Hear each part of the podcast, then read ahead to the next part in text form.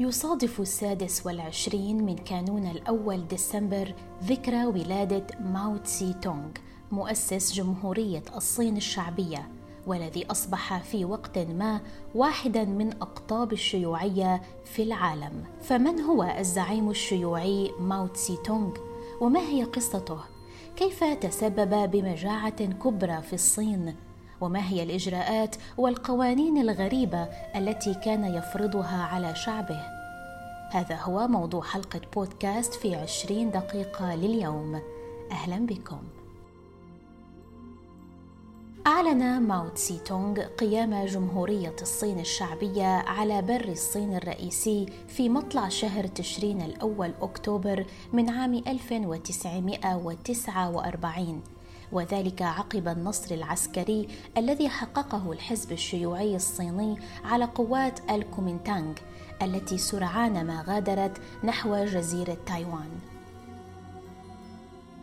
أرسى ماو نهجاً في الحكم اتسم بطابع دموي، إذ تسبب خلال حكمه في وفاة أكثر من 50 مليون شخص، قضى كثير منهم إما بسبب المجاعة أو عن طريق الإعدامات أو جراء الإرهاق داخل مراكز العمل القسري. استمر حكم ماو تسي تونغ لأكثر من ربع قرن، لجأ خلاله لاعتماد جملة من الإجراءات الغريبة بحجة دفاعه عن حقوق العمال والطبقات الفقيرة. كما اشتهر هذا الزعيم الصيني بقراراته الغريبة التي كثيراً ما أثارت ذهول العالم.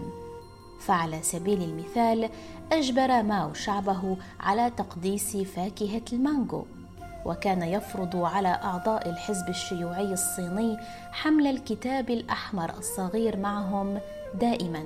رفض ماو تسي تونغ كل ما من شأنه أن يرمز للبرجوازية، وفي بعض الأحيان اتخذت البرجوازية هيئة الأثرياء وأصحاب الأراضي، بينما اتخذت في أحيان أخرى هيئة عدد من مظاهر الحياة اليومية والهوايات، كهواية جمع الطوابع البريدية.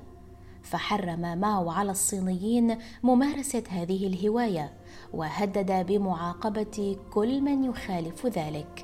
وبقيت هواية جمع الطوابع محرمة على الصينيين لحين وفاة ماو تسي تونغ عام 1976 ونهاية فترة حكمه، إذ وافق حينها القادة الجدد للصين على تخفيف مثل هذه الإجراءات الغريبة التي اعتمدها ماو سابقاً.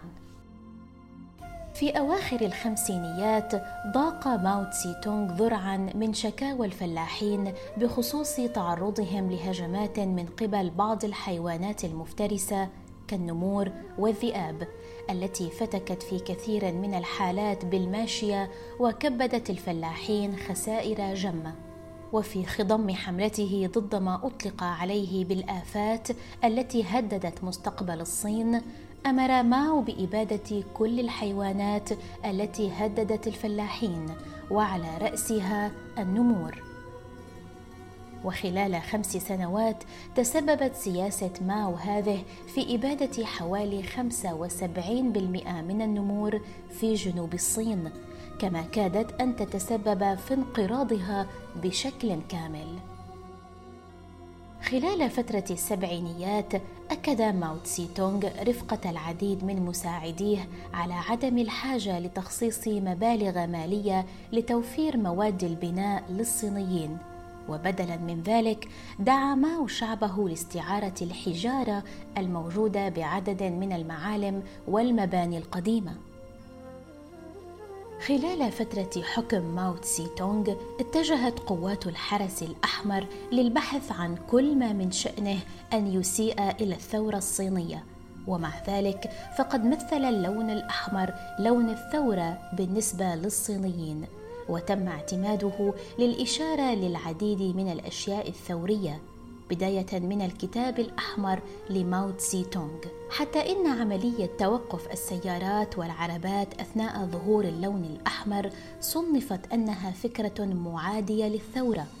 فاتجه عدد من قادة الحرس الأحمر لتغيير إشارات المرور في الصين بهدف السماح للسيارات بالمرور أثناء ظهور اللون الأحمر والتوقف عند ظهور اللون الأخضر، لكن أحد الوزراء تدخل في الوقت المناسب قبل اعتماد هذا الإجراء الغريب الذي كان من الممكن أن يتسبب بكوارث كبيرة على الطرقات. شكل النهج السياسي لماو تسي تونغ أرضية خصبة لنظام تسلط قمعي، وساهم في إنهاء حياة الكثير من الناس، كما مهد إلى حد كبير إلى الاضطهاد والعبودية في الصين، كما أن فكر تونغ ترسخ بشكل كبير في ممارسات الصين القمعية، والتي بدت واضحة في العديد من المواقف والملفات. ولهذا ارتبطت أعمال الحزب الشيوعي الصيني بالعنف والاضطهاد والقمع. يرى العديد من المراقبين أن السياسة الصينية القائمة على فرض الأفكار وضرب المعتقدات نابعة في الأصل من فكر ماو تسي تونغ، الذي كان يسعى لتكريس معتقداته الخاصة، وخير دليل على هذا هو ممارسات الصين القمعية ضد أقلية الإيغور المسلمة في شينجيانغ وغيرها من الأقليات العرقية التي لا تزال تشهد أبشع الانتهاكات. ومما لا شك فيه هو أن ماو كرس إلى حد كبير ما يسمى بمراكز العمل القسري، والتي توفي فيها خلال حكمه الكثير من الأشخاص. والآن تفرض الصين على أبناء الأقليات العرقية هذا النمط من العمل القسري، وتجعلهم يعيشون تحت ضغوط هائلة في ظل ظروف بائسة من دون أي قدرة على الاعتراض. كما يرى الخبراء أن نهج ماو تسي تونغ كان انطلاقة لسياسات الاعتقالات التعسفية بشكل كبير، وهذا ما تستمر الصين بالقيام به ضد أبناء أقلية الإيغور المسلمة، إذ تحتجز السلطات الصينية أكثر من 1.5 مليون من أبناء هذه الأقلية في معسكرات بمنطقة شينجيانغ. تعالوا نتعرف على قصة حياة ماو تسي تونغ والمراحل التي مر بها ليصبح زعيم الشيوعية في الصين. كانت الصين في أواخر القرن 19 تحت سيطرة العائلة الحاكمة كينغ داينستي، والتي كانت على وشك الانهيار. وفي عام 1893 ولد ماو تسي تونغ في إقليم هونان بين الفلاحين. ولد ماو من أصل عائلة فقيرة تتوارث أرضها وتحافظ عليها لكسب لقمة العيش. والده كان فلاحاً صارماً أصبح فيما بعد تاجر حبوب. كان ماو من صغره متمرداً على تقاليد والده الصارمة، وكان يرغب بالمزيد من التعليم في الوقت الذي أراد والده أن يصبح فلاحاً، ما دفع ماو إلى ترك البيت في سن 13 ليذهب إلى مدرسة أولية في منطقة مجاورة. وفي عام 1911 وصل ماو إلى عاصمة إقليم تشانجا ليدخل مدرسة عليا. في تلك الفترة كان النظام الملكي قد سقط وبدأ التأسيس لجمهورية الصين. فالتحق ماو بوحدة للجيش الثوري لمدة 6 أشهر، ثم عاد إلى تشانجا ليقرر ماذا سيدرس.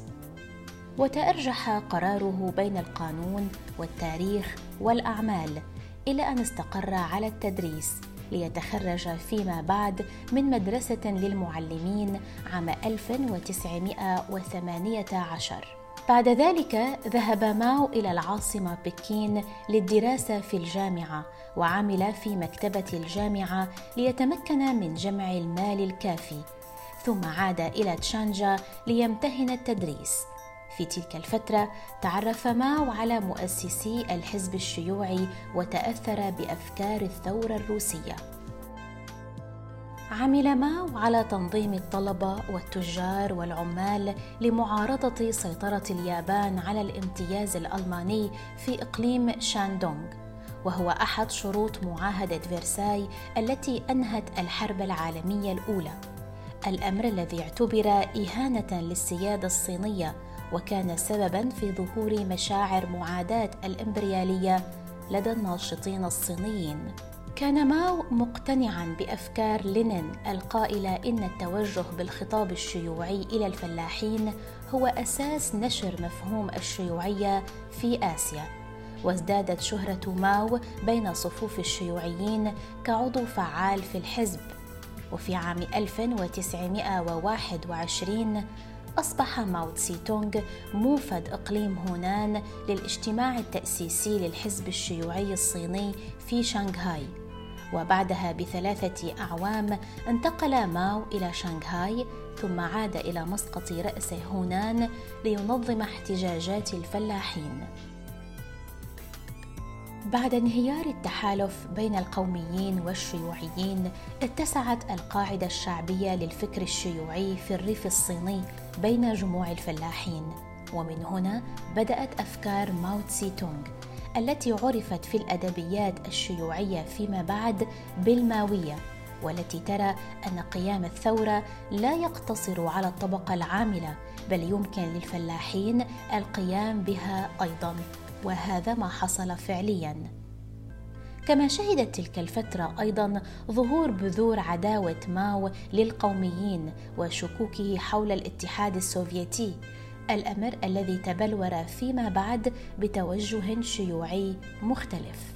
في عام 1927 قاد ماو مجموعة صغيرة من الفلاحين، وتمكن مع أعضاء آخرين من الحزب الشيوعي من تشكيل حكومة على النمط السوفيتي عرفت باسم جمهورية الصين السوفيتية، وانتخب ماو رئيساً لهذه الجمهورية الصغيرة الواقعة في منطقة جبلية في مقاطعة جيانغشي، كما أسس جيشاً من الفدائيين وأصدر قوانين تعاقب الخونة والمنشقين بالإعدام. كان هذا الجيش نواة الجيش الأحمر الذي هزم القوميين بعد 22 عاماً ودحرهم إلى جزيرة تايوان. في عام 1934 هاجم الكومينتانغ معقل الشيوعيين، فاضطروا للفرار حفاظاً على حياتهم، وانتشر أكثر من 100,000 شيوعي مع أسرهم في شمال الصين وغربها خلال السنة التي تلت، وهو ما عرف فيما بعد بالمسيرة الكبرى التي امتدت ل6,000 ميل نحو يانان أقصى الشمال الصيني، ولم ينجو سوى 30,000 شخص فقط. ومنذ ذلك الحين أصبحت يانان معقل الشيوعيين على مدى 10 سنوات، وأصبح ماو تسي تونغ الزعيم الشيوعي بلا منازع. في عام 1937 غزت اليابان الصين، وجدد القوميون والشيوعيون تحالفهم بتشجيع من القوى الجمهورية في البلاد، وفي تلك الفترة زادت قوات الجيش الأحمر لتصل إلى 1,000,000 شخص، وبسط ماو تسي تونغ سيطرة الشيوعيين على البلاد ليصل عددهم إلى حوالي 100,000,000 صيني. كان ماو قادراً على السيطرة على معظم أرجاء الصين بعد هزيمة اليابان عام 1945، وحاولت الولايات المتحدة إنشاء حكومة ائتلافية في الصين، لكن الصينيين دخلوا في حرب أهلية دامية بعد عام واحد من انسحاب اليابان. انتهت هذه الحرب بهزيمة القوميين عام 1949، وأصبح ماو تسي تونغ رئيس الحزب الشيوعي الصيني، ورئيس جمهورية الصين الشعبية الوليدة، ورئيس اللجنة العسكرية التي تقود جيش التحرير الشعبي، وأعلن عن تأسيس جمهورية الصين الشعبية في الأول من تشرين الأول أكتوبر عام 1949. وضع ماو إلى جانب رفاقه في المكتب السياسي للحزب الشيوعي الصيني كل جهودهم لإعادة بناء الصين عبر خطط التنمية والمبادرات، وفرض ماو إصلاحاً شاملاً على نظام تملك الأراضي، فقد كان يأخذ الأراضي الخاصة عنوة في بعض الأحيان، مستخدماً وسائل العنف والإرهاب ليحولها فيما بعد إلى أملاك عامة. وفي عام 1958 أعلن ماو عن مبادرة أسماها القفزة للأمام بهدف تطوير الصناعة في الصين بالتوازي مع الزراعة، وذلك لتجاوز تقدم وإنجازات الغرب. هذه المبادرة وفرت فرص عمل لما يقرب من 75,000 شخص، لكن الفيضانات والمواسم السيئة على مدار 3 سنوات ساهمت في إحباط جميع خطط ماو، وانتهت رغبته في التصنيع السريع والجماعي من أجل تحويل الصين إلى قوة اقتصادية وعسكرية عظمى بكارثة.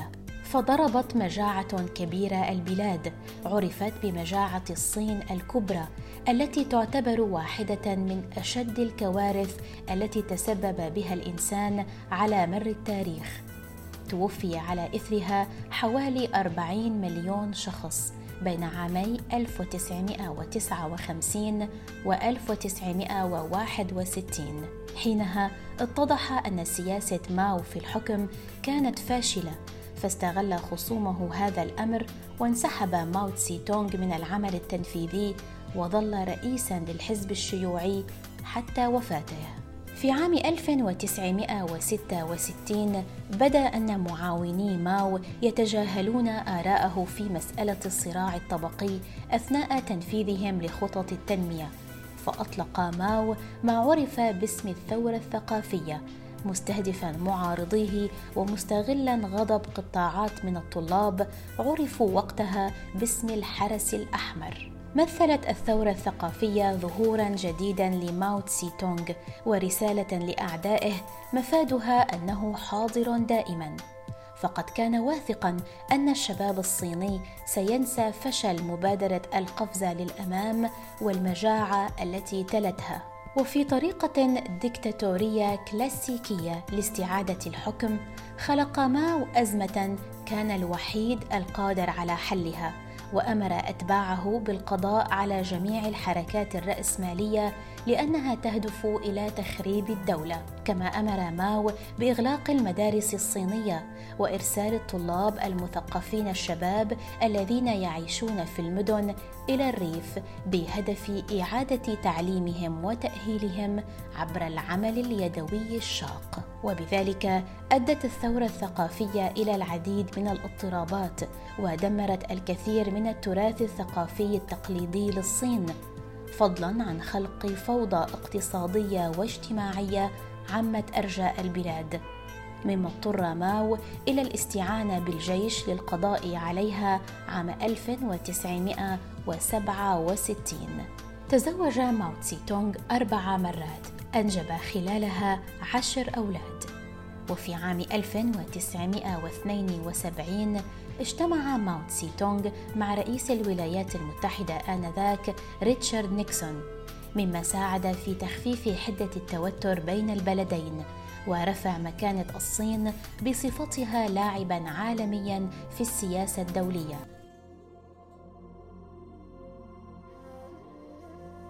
بعد 3 عقود من حكم البلاد بيد حديدية، وفي 9 أيلول-سبتمبر عام 1976 أعلن راديو الصين موت أب الشيوعية الصينية ماو تسي تونغ عن عمر ناهز 82 عاماً نتيجة تفاقم وضعه الصحي. وحتى بعد مرور الكثير من السنوات على وفاته، ظلت العديد من تفاصيل حياة الدكتاتور الصيني محاطة بسرية تامة، إلى أن قرر بعض المتعاونين المقربين منه الإفصاح عن بعض المعلومات في كتب معظمها نشر حديثاً.